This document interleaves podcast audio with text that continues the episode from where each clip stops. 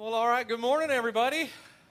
Man, is it good to see? I missed you guys. Canceling last week, threw my whole week off. I didn't know if it was Saturday, Tuesday, Monday, so glad to get back into the routine of things. Glad to see everybody this morning. Uh, we begin this morning a brand new series entitled Flexing the Generosity Muscle. So it's a two week long series we begin this morning. And as we move into it, I just want to I want to say up front when it comes to generosity, uh, like if, I don't know if you were here two weeks ago. Two weeks ago, we went through kind of a two page bulletin point list that I had of the things that last year we did as the Living Stones Church because of the grace of God, but also through the generosity of this church. And so when I start talking about generosity, you need to know we have never had a leadership meeting where we got together and thought to ourselves, that Living Stones church, they're such a stingy people and they're just so selfish with their money. This is there's no rebuke in there. There's no chastising in this. I love you. I am proud of you. I know where we've been, what happened last year, and no, it is because of your generosity. Having said that, I think there's another step we could take, another uh, we can move forward in regards to our level of generosity. So that's what this is about. Just taking another step as we begin a new year and moving forward and being more like Jesus and being more generous than we ever had before. And so that's what this is all about. Now, in terms of generosity, have you ever thought to yourself, what makes somebody generous? Like if you had to boil it all down, what are those factors that actually makes somebody move in a level of generosity? If you were to, you know, let's just say we're all on a spectrum, right? On, when, one end of the spectrum, if you were to draw a line, you have somebody who's extremely generous, very generous with their life. We're talking like Mother Teresa. We're talking about like Jesus himself, right? Now, I don't know how many would say, oh, that's where I'm at. I mean, I'm right there at that level. But let's just take that as an extreme. And then on the other side, you've got your Ebenezer Scrooge or the Grinch, right? This is somebody who isn't generous at all. Each one of us would fall somewhere along this spectrum, somewhere along this line, we would fall. But the question is, but what makes us fall where it is that we fall within the spectrum? What makes us generous? Now, you'd be surprised to know that there have been a lot of studies done on what makes people generous. I had no idea, but I was preparing for uh, this message series. You could Google anything, right? I don't know how I wrote sermons before Google now. It's amazing. Uh, you can find sermons and so, but this is my own original, I promise. So, uh, anyhow, the, you know, just what makes people generous? And there's several studies out there trying to examine what, you know, what are the factors. And I read one in particular. Even Notre Dame had a big study on this. And what was interesting is in this study is it's trying to say the most motivating factor, the most influential factor in regards to people's generosity. It, what, what did not make the list were things that were interesting to me. For example, what did not make the list?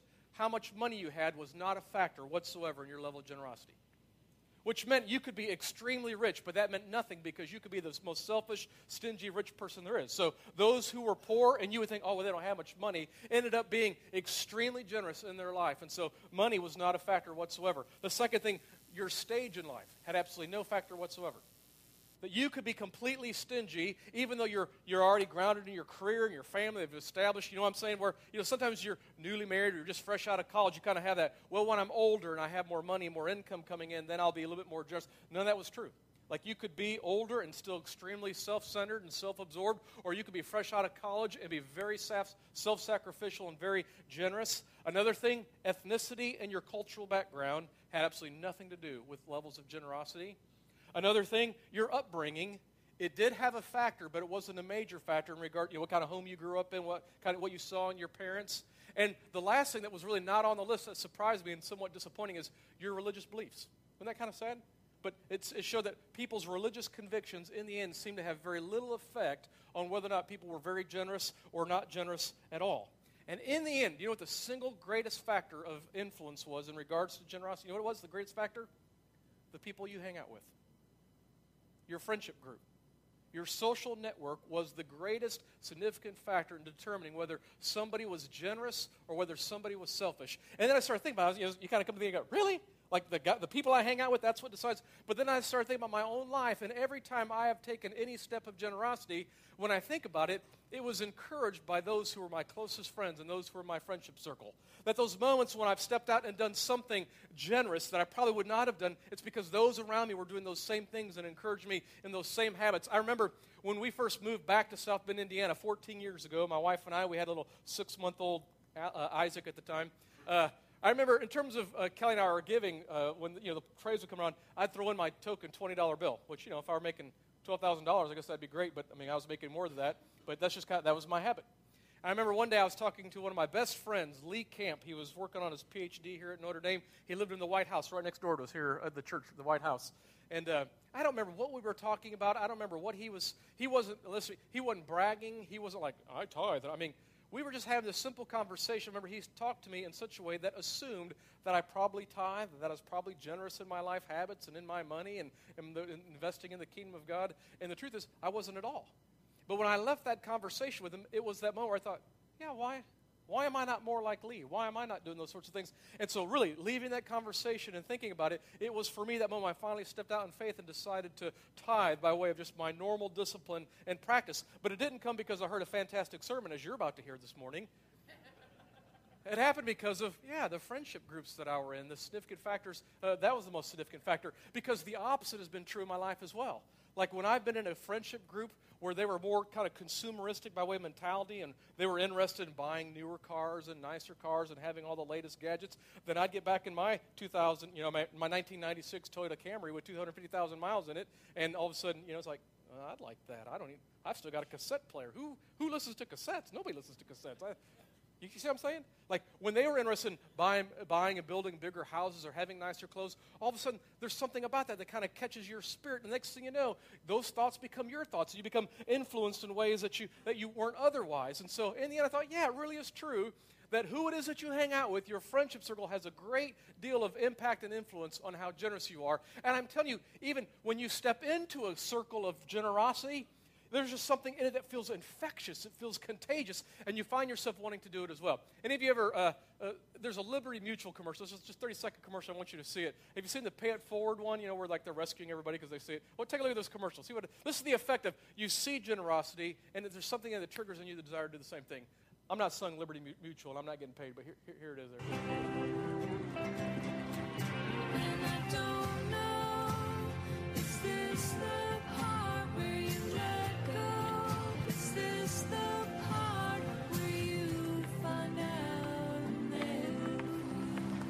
When it's people who do the right thing, they call it being responsible. When it's an insurance company, they call it Liberty Mutual. Responsibility. What's your policy? Liberty. Yeah, see, I mean, this sermon moment brought to you by Liberty Mutual. I mean, I, I don't know. Which was weird to show a commercial like, I'm really not trying to sell that, I know. But you see the point, right? There's something infectious and contagious about generosity. Anyone ever see the movie Pay It Forward? You ever see me? Fantastic movie, right? A little boy, 12 year old boy, who has this dream and this vision that he's going to do something nice for three individuals, and then they're going to be challenged to pay it forward to do something nice to three other individuals. And in this one town and community, a massive movement breaks out by way of generosity, by this idea of paying it forward. And what the statistics tell us, what the studies tell us, is that is most affected by friendship groups and by those who you hang out with. Which then leads for us this morning to ask the question well, what if you're in Jesus' group? Like, like what if you're in Jesus' friendship group in his social network? Like you friended him on Facebook, right? So you he is in your social network. What does that mean for us? Because if we had to ask the question, and this might be unfair, if we were in another arena asking this question, maybe we get different answers. But if I were to throw out the question, who is the most generous person who's ever lived on the face of the earth? I think we'd say Jesus, right? I mean, you could throw out Bill Gates. I mean, he's got billions and he gives a lot away. And maybe, you know, Warren Buffett, not to be confused with Jimmy Buffett, right? That's another that's the Margaritaville. Don't want to hang out with him, I guess, sometimes. But the Mark Zuckerman, you know, if a movie is going to come out about Facebook, maybe give away some good money. I mean, there's some generous people out there, but out of everybody, in terms of the totality of generosity, by way of how they treat other people with great generosity, that they would self sacrificially give of themselves to the point of, oh, I don't know, death, maybe taking on everybody's sins so that we might be free. That's pretty generous, don't you think? And so if we're, if being with a friend of a group is one of the most significant things in making us more generous. If we're in G, if he is at the center of our social network, if he's at the center of our circle of friends, then what would that mean for us by way of how we grow in terms of level of generosity? Because even if we throw out other names like Mother Teresa, right? Is she generous? But who was she inspired by? Jesus. And so I wonder when I think about the 12 disciples, think about this 12 men who hung out with Jesus night and day for three years. Like, was that infectious? Was that contagious? Like, did they come out of that experience more generous? Were they changed in some way because they got to hang out with the Son of God who was so supremely generous that they couldn't help but be generous? And we know at least 11 out of the 12, I'm going to say they were. that at least 11 out of those 12 came out with greater generosity. In fact, like Jesus, they will give their entire life for the sake of God's kingdom and his purposes and the church. And the only one who didn't, remember? Judas. But we know about Judas is he was stealing the money. Did you know that? And maybe that's why in the end he betrayed Jesus. Maybe he just was offended by his level of generosity and turned on him at some point. I don't really know. But over time, what you see is that the disciples that hung out in Jesus' circle, they became more generous. And as we see it, we watch them in terms of their own leadership and ministry. Do you remember when they start the church in Jerusalem? We can start to read it in Acts chapter 2. And if you remember two weeks ago, we read a little glimpse at the end of Acts 2 about what their life was like. And what you see is that even in terms of private ownership, their own possessions, none of them thought anything about it. It was more about the needs of the community and what needed to happen. And if there was a need that needed to be taken care of, they would sell a piece of property or sell a, a particular possession and freely and joyfully and gladly give what they needed to. And so what you see is Jesus' generosity, they just, it just rubbed off on the disciples and it rubbed off on the early church. And I think this is, the reason why this is true is because Jesus, when you hang out with him, his primary and central concern is your heart. Like his primary and central concern, when you just kind of, when you hang out with Jesus, when you follow after Jesus, he's going to go right after your heart because he wants you to have a heart that is fully devoted to his Father. And so, in that, and you hear a lot about this in terms of, uh, you know, you have churches that they encourage people to say the sinner's prayer, and then you invite Jesus into your heart. You know what I'm talking about? Have anyone ever done that? Where, you know, Dear Jesus, won't you come and live in my heart?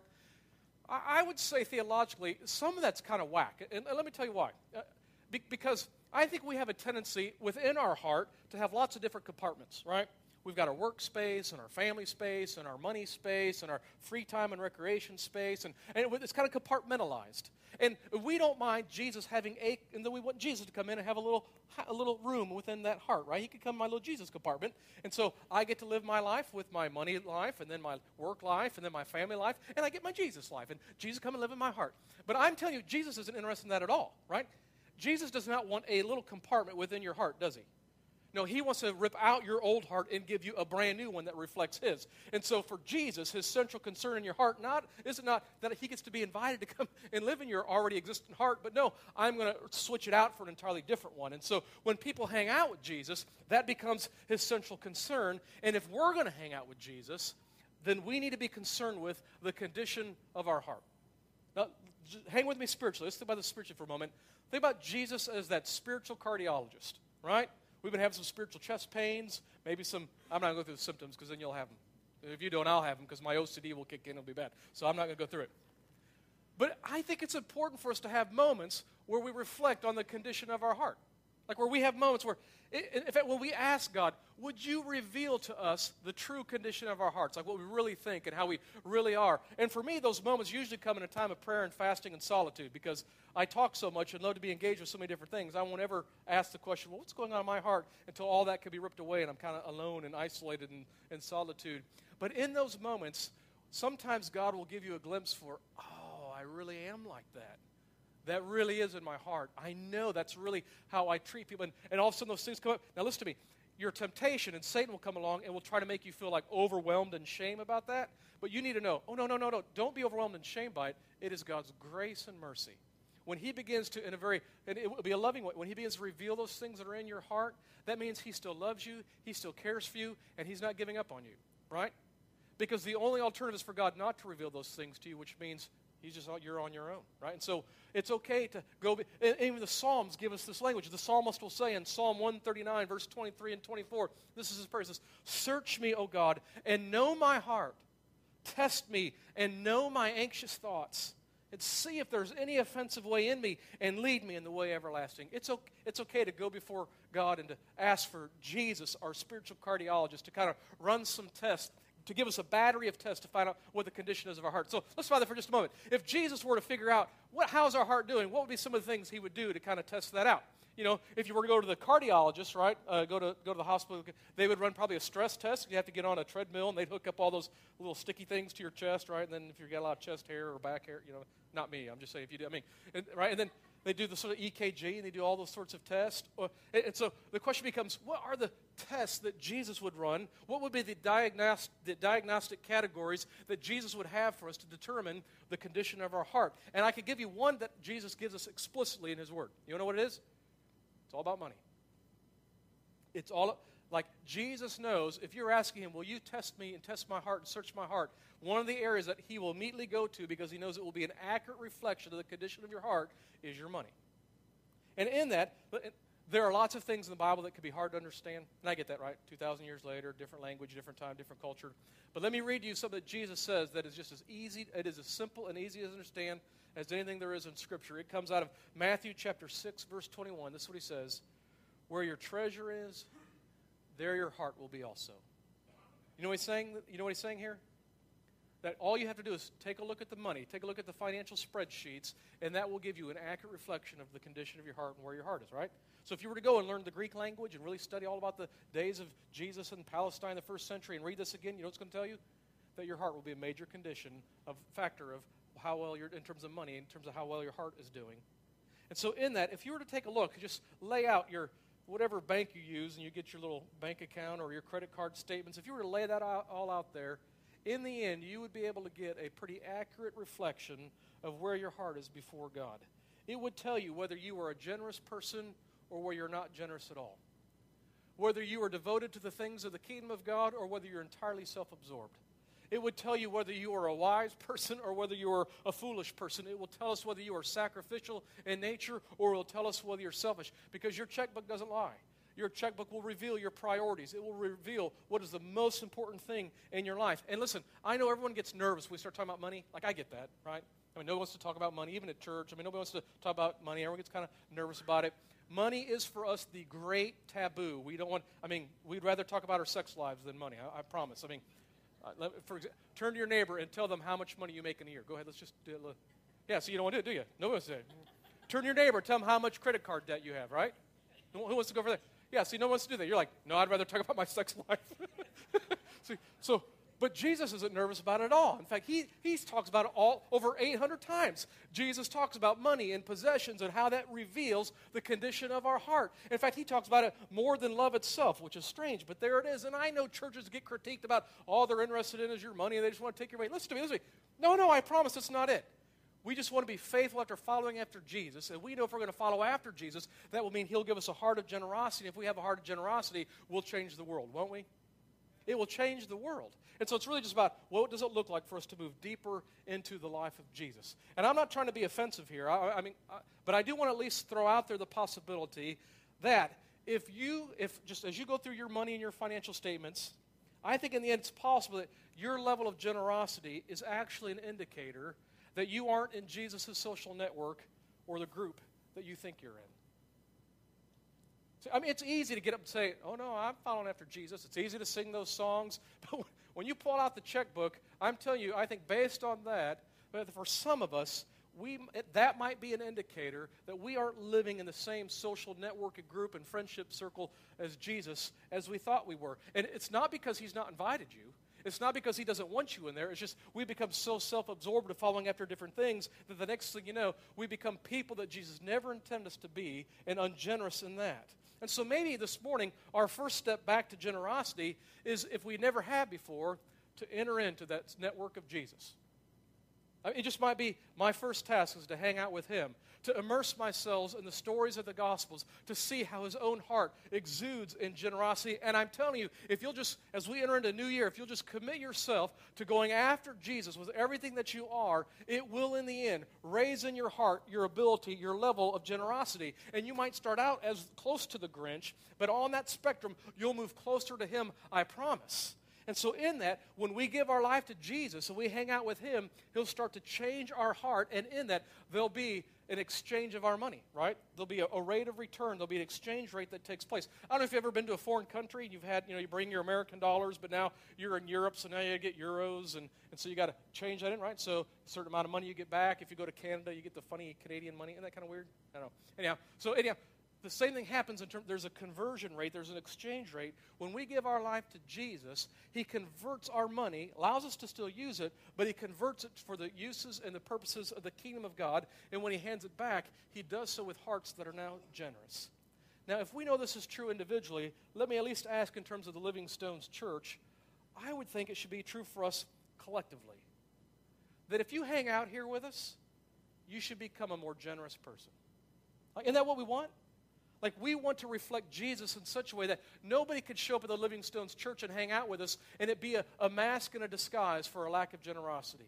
That we want at the Living Stones church to be have such a level of generosity that if all the research is true, that it's your, your, your relational networks, your friendships that kind of increase the level of generosity, that when they enter in this place, that they'll become more generous that there's something about us that's contagious and it's infectious and it calls us to a different thing and to a different place, to a greater place. And we don't want to be one of those churches that lacks generosity or covers over it, that doesn't bring any challenge whatsoever to living a life in Jesus. That in the end, I could still be the same selfish person week in, week out, not giving any thought to anybody else. In the end, I'd like us to have a reputation. And you know, churches have reputations, right? Like, like they do. Like over time in communities, you could throw out the name of a church and things will come to mind, and they might be different for, you know, different things come to different minds. But I bet if we all gathered together as a group and just kind of, all right, what's the reputation of this church? I bet it'd be interesting how in common they are because churches truly they have their own character, they have their own personalities, they have their own stories, and in it, their own reputation. And I'm telling you, the Living Stones Church has a reputation, and we want to guard it. We want to make sure it's a good reputation. We want to make sure that it reflects Jesus' reputation. Because it reminds me, in the first century, back in the days, you got the in churches in Galatia, you got churches in Corinth, you got churches in Thessalonica. But one of the churches, the Macedonian church, they had a reputation. And you know what the reputation was? It was about their generosity. And they became famous and stories about the Macedonian churches were told around the other churches. In fact, Paul helps make them famous because Paul will write letters to other churches and he'll use the Macedonians as his illustration and his example. Let me give you, in fact, if you got your Bibles, turn to 2 Corinthians chapter 8. I want to show you here in 2 Corinthians chapter 8. Paul is going to write to the Corinthian church, but he's going to use, by way of illustration, the Macedonian churches that he wants to say to the Corinthians Do you see how generous they are?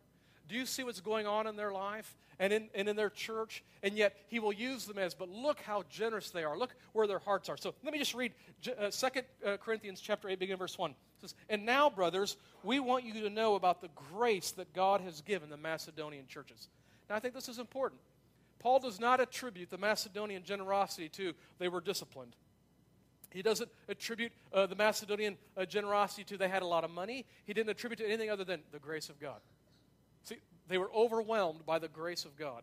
They truly understood the power in their lives, the mercy and the grace they've been shown in their life because of Jesus, and it welled up. And so they knew grace from beginning to end was the reason and motivation for generosity. So let me let go on here, verse two. This is out of the most severe trial. So, so you got to appreciate the context. Out of the most severe trial, their overflowing joy and their extreme poverty welled up in rich generosity. Did you catch that? The Macedonians where they're living? They're not living on, on the wealthy side of the tracks. They're not living in the, the wealthy subdivision. They're in extreme poverty. They're going through extreme trials, and yet they have an overflowing joy. There's something that's going on in their life that's wanting them to be generous. Verse 3 For I testify that they gave as much as they were able, and really, even above their ability. Like even Paul knows. I, I, mean, I imagine Paul, as the Macedonian churches are trying to be a part of what Paul is doing and being generous, I can picture Paul going, Are you sure you're okay? Are you sure this is okay? I mean, you ever done with somebody, like you see somebody being so generous, like, Are you sure you're going to be okay? I mean, you gonna, are you going to be able to eat tomorrow? And they gave well beyond their ability, entirely on their own.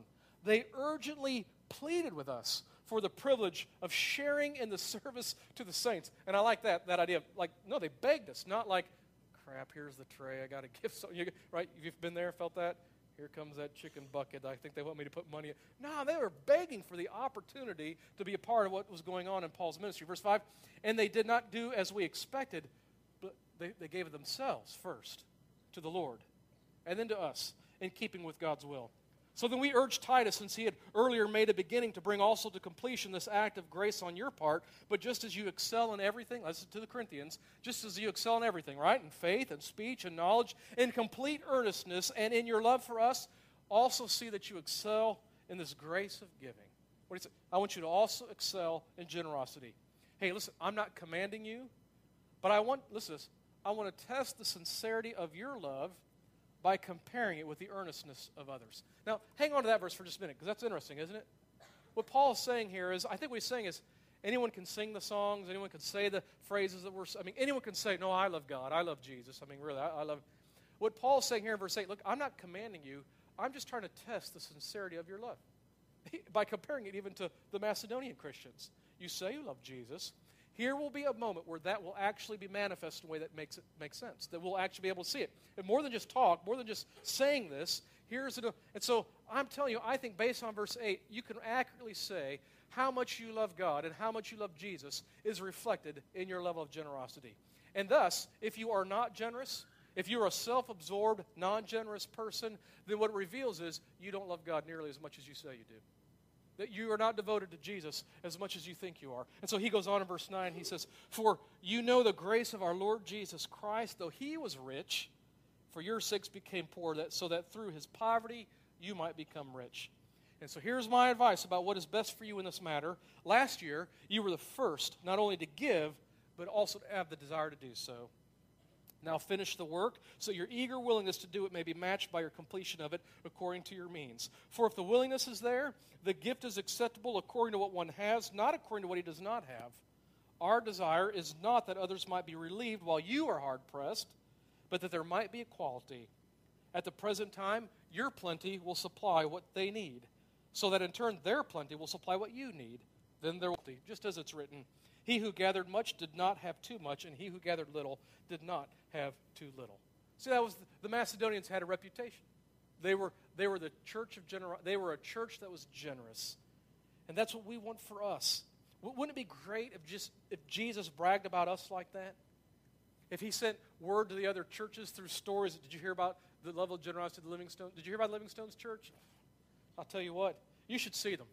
They're not, they are not the richest church in town. I mean, really, they, they don't live on that side of town, and they're probably they don't they're not in the most affluent side of town, although it's the best side of town. And if you just walk through the parking lot, look at the cars they're driving. I mean, come on. I mean, you get a glimpse right there. Don't you? You've been in parking lot. You're like, well, a lot of rich people go here. Not here. I mean, no, no.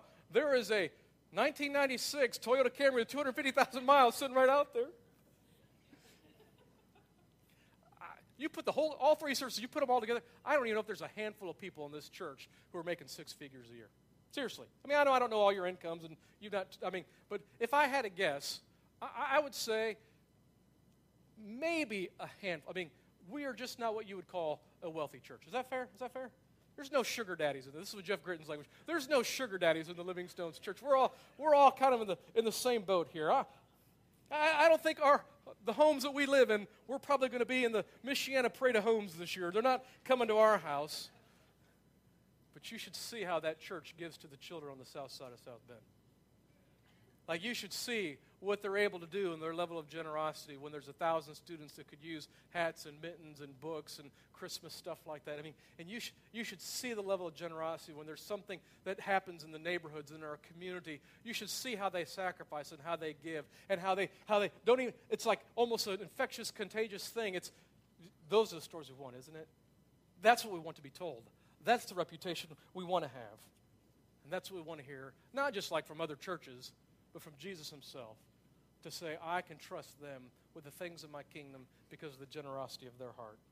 And if we want that, if that's where we want to be, then we're going to have to shape up. Let's go back to our metaphor, flexing the generosity muscle. It is a muscle. And we'll talk more about this next week. But you know, muscles, once you start getting, when you start exercise, I mean, you got New Year's, how many got New Year's resolutions to kind of lose some weight and kind of starting to get some muscles going again? The same thing could be true about generosity that we begin to flex those muscles, we're going to need a scheduled appointment with Jesus, our spiritual cardiologist, and just say, we need to check up on our heart, and we need you to give us the prescription to how to make it healthy and how to, to go the long run in regards to generosity.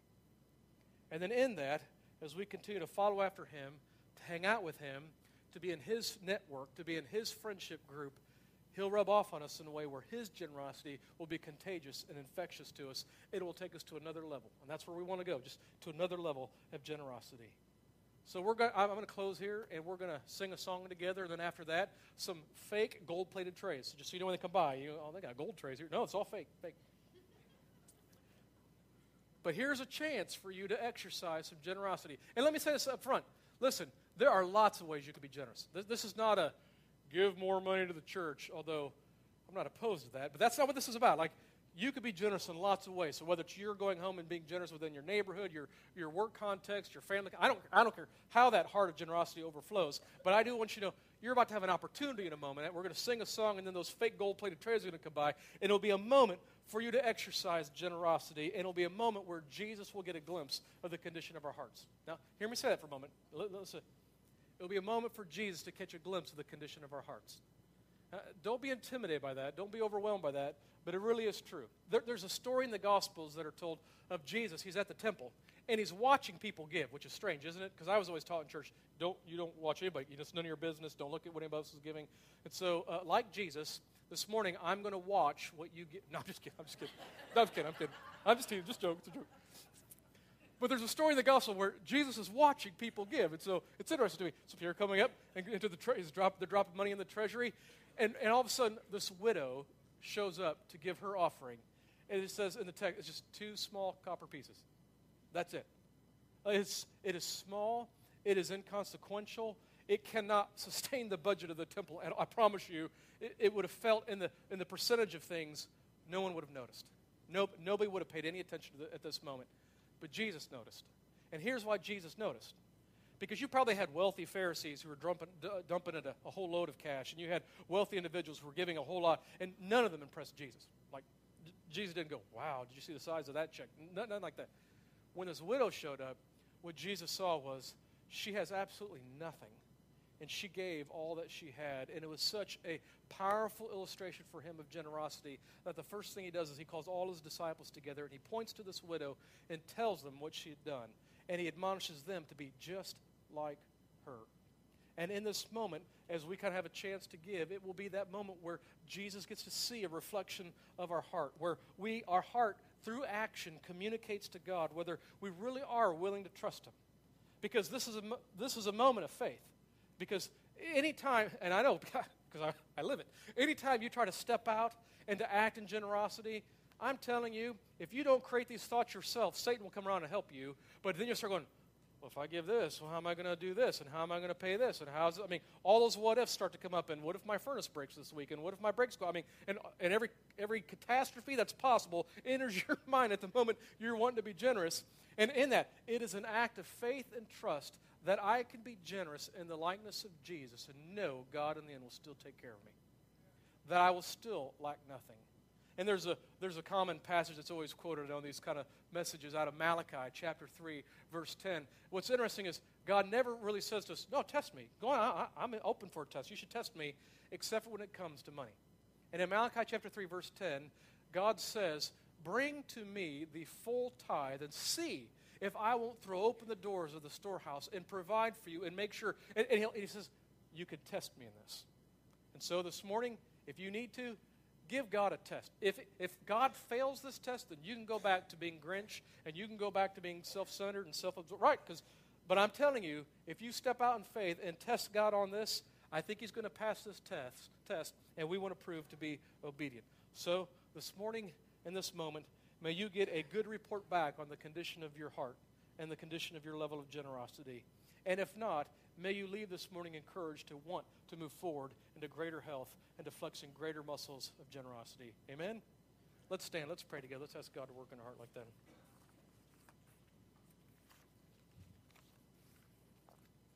Father, we come to you and we want to be overwhelmed by your grace. And so I ask right now that you would, imp- I mean, really, right at this moment, with the Spirit that you have dwelling in each one of us, that you would overwhelm us with a revelation of your love for us. That even though we can't even begin to communicate and articulate or even to paint a picture of how deep and how wide that, that love is, in some way, just as your spirit touches our spirit, we want to know how crazy in love you are with us and what that's meant for us in regards to rescue and mercy and grace and forgiveness. That there is absolutely nothing we have ever done there's nothing that we will ever do that will ever separate us from that love. Nothing. And that's what we want to be overwhelmed with. And in that, we wish to freely exchange our old heart for a new heart, one that looks like your son Jesus. And in that heart, to be full of generosity. And so this morning, uh, we want to take another step. Would you just lead us in the path of generosity? Lead us to be more like your son. Give us the faith and the trust and the courage to step out and to be generous as you are generous. Forgive us for those moments when we have been self absorbed, when it's been all about us, or even when fear has crippled us or paralyzed us from, me, from being generous. But I ask this morning that you'd set us on a right path. Lord Jesus, we want to be in your network. We want to be your friend. We want to be your servant. We want to be with you, following you. Lead us, we ask. In Jesus' name.